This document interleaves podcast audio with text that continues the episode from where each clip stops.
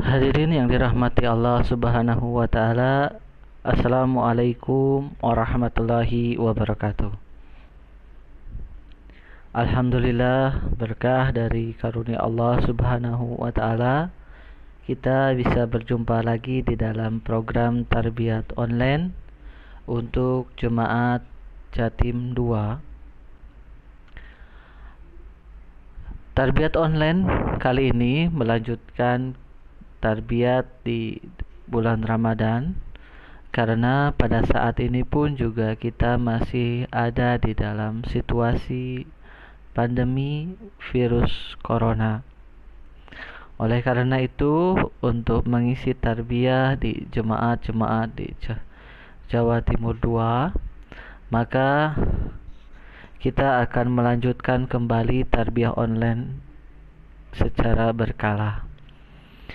Pada kesempatan kali ini, saya akan membahas berkenaan dengan seri pertama dari judul Spirit Kerohanian Seorang Khalifah yang bisa mempersatukan umat.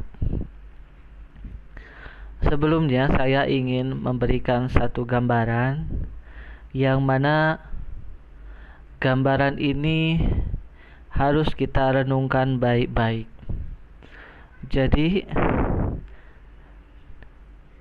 ketika Nabi Muhammad Sallallahu Alaihi Wasallam diutus dan hadir di tengah-tengah para sahabat, maka secara kerohanian keadaan itu dinamakan siang. Dan tatkala Nabi Muhammad Shallallahu Alaihi Wasallam wafat, maka keadaan itu dinamakan malam.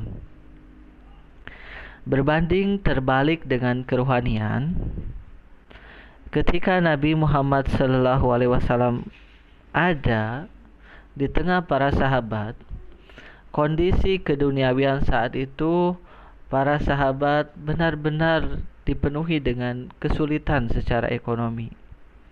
Tetapi ketika Nabi Muhammad Wasallam wafat, keadaan para sahabat secara ekonomi, secara keduniaan mengalami kemajuan yang sangat pesat. Dan ini digambarkan sebagai malam. Jadi, keadaan rohani dan keadaan duniawi ketika ada nabi dan ketika tidak ada nabi. Karena kita akan membahas berkenaan dengan sosok khalifah, kemudian para sahabat, maka kita harus me memahami dulu situasi yang terjadi di kalangan umat Islam saat itu. Jadi ketika Nabi Muhammad Wasallam lahir dan diutus ke dunia ini, maka di situlah dimulai sejarah berkenaan dengan Islam. Dan yang akan kita bahas pada kesempatan kali ini adalah tentang kudrat kedua. Jadi di dalam hadis Nabi Shallallahu Alaihi Wasallam dijelaskan bahwasanya para sahabat itu bagaikan bintang-bintang di langit menggambarkan tadi bahwasanya ketika Nabi Muhammad Shallallahu Alaihi Wasallam tiada keadaan rohani umat Islam itu bagaikan situasi di malam hari di mana para sahabat yang disebutkan tadi adalah bintang-bintang yang bertebaran di langit malam. Ini ada kaitannya juga dengan khutbah-khutbah dari Hadrat Amirul Mukminin Hazrat Khalifatul Masih Al-Hamis ayadahu lahu ta'ala binasiril aziz berkenaan dengan manusia-manusia yang sempurna sahabat-sahabat badar. Kondisi malam itu biasa dihiasi dengan bintang-bintang ataupun juga awan yang kelam Jadi di sini di dalam daras kali ini kita akan membahas berkenaan dengan kudrat kedua yang Allah Ta'ala berikan kepada umat Islam Kudrat ini sifatnya adalah keruhanian. Itulah yang Nabi sampaikan kepada kita semua berkenaan dengan adanya khilafatan ala minhaji nubuwah. Jadi satu khilafat yang berdiri di atas tatanan kenabian. Pada umumnya, orang-orang akan menyandingkan kemajuan rohani dengan kemajuan jasmani. Padahal pada kenyataannya seperti yang dijelaskan di awal tadi, bagaimana Nabi Muhammad SAW dan para sahabatnya menjalani kehidupannya di masa awal Islam penuh dengan rintangan dan cobaan secara duniawi. Namun, secara rohani mereka sedang berada di puncak kemajuan rohani. Tetapi sebaliknya, ketika Nabi Muhammad SAW wafat meninggalkan para sahabat semua, kemajuan duniawi terus bergerak maju ke arah peradaban yang luar biasa. Setelah Nabi Muhammad SAW wafat, tongkat kepemimpinan di dalam Islam dilanjutkan oleh para khalifahnya yang kita kenal dengan sebutan Khulafaur Rashidah yakni khalifah-khalifah yang berada di dalam petunjuk Allah Subhanahu wa taala. Di masa itu, seluruh umat Islam disatukan dalam satu ikatan kerohanian di mana cahaya para sahabat masih menerangi umat Islam pada masa itu. Dan ini seperti yang digambarkan tadi, seperti bintang-bintang di langit. Keadaan inilah yang sebenarnya sedang dirindukan di masa sekarang ini di mana umat Islam sangat membutuhkan sosok pemimpin ruhani yang dapat merekatkan seluruh jiwa umat Islam. Islam telah ada lebih dari 1400 tahun lamanya, di mana dalam perkembangan sejarahnya telah muncul beberapa catatan sejarah tentang kepemimpinan Islam setelah Hurafaun Rashidah.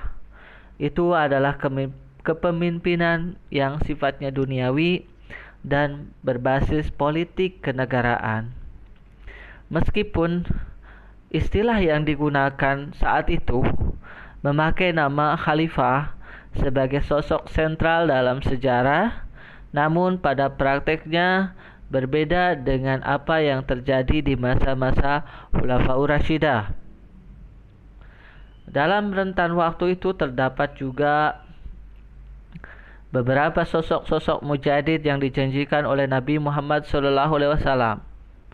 Yang mana Nabi Muhammad SAW bersabda bahwasanya di dalam Islam akan ada seseorang yang akan menjadi mujadid setiap awal permulaan 100 tahun. Jadi ada dua hal di sini yang harus dipahami. Yang pertama adalah Khulafa Rashidah. Yang kedua adalah mujadid di dalam rentan waktu 100 tahun.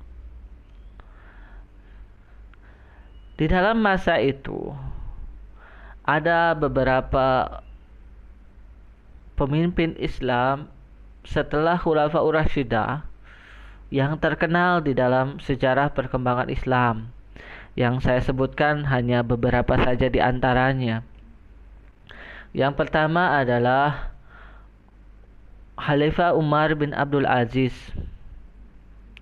cucu dari Hadrat Umar bin Khattab radhiallahu an. Kemudian ada Khalifah Harun Ar-Rasyid. Kemudian ada Khalifah Al-Mahdi. Kemudian ada Khalifah Nuruddin Kemudian ada sosok Sulaiman Al-Ayubi. Di mana di dalam sejarah ini nama-nama yang saya sebutkan tadi adalah kepemimpinan setelah Khulafaur Rashidah yang mempunyai catatan-catatan istimewa di dalam perkembangan Islam. Jadi di dalam malam itulah yang dilalui oleh umat Islam setelah wafatnya Nabi Muhammad sallallahu alaihi wasallam Islam pun tetap berderap maju di sisi duniawi dan rohaninya dengan hadirnya para mujadid Islam tadi kemudian juga pemimpin-pemimpin yang diberkahi oleh Allah Subhanahu wa taala.